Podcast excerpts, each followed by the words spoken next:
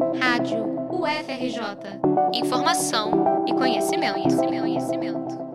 O podcast A Mulher da Casa Abandonada, lançado em 1 de junho, teve uma grande repercussão nas redes sociais assim que publicou seu último episódio no final do mês de julho.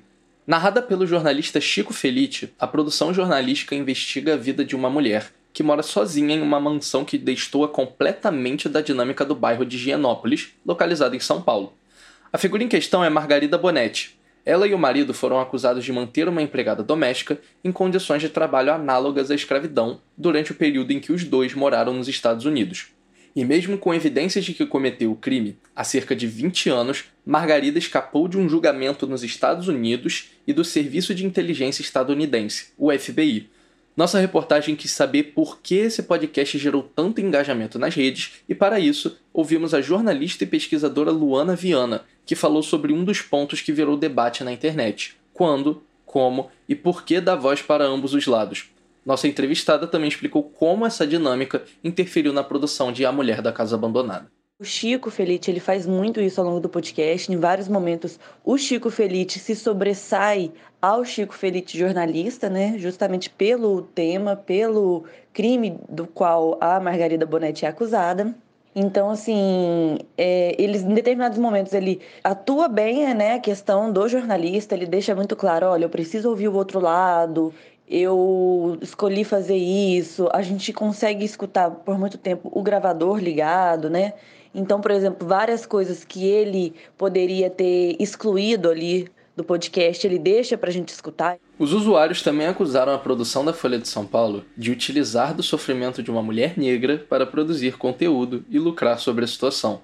Após diversos comentários afirmando que o jornalista Chico Felite estaria causando um circo e se aproveitando do ocorrido, ele foi ao seu Twitter e mostrou dados relacionados ao Ministério Público do Trabalho, nos quais eram apontados que o número de denúncias sobre suspeita de trabalho análogo à escravidão cresceu em 67% na região de São Paulo. Apesar disso, Diversos conflitos sobre a questão étnico-social foram instaurados na web e os internautas também questionaram, por exemplo, a utilização de uma situação dramática para o fazer jornalístico.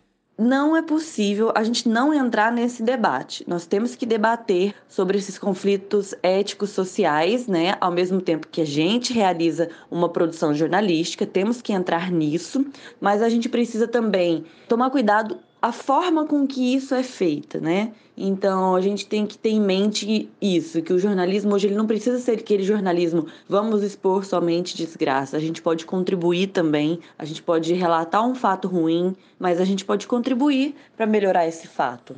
Outro ponto muito comentado pelos ouvintes de A Mulher da Casa Abandonada foi o fato de que o programa se apresenta como uma documentação jornalística. Porém, o podcast usa recursos sonoros para gerar suspense e envolver a pessoa que está ouvindo. Para quem criticou na internet, o uso dessas ferramentas deslegitimaria o caráter documental da produção. Quando a gente trabalha com produções jornalísticas na mídia sonora, a gente toma muito cuidado para não usar efeitos sonoros que vão enganar o nosso ouvinte.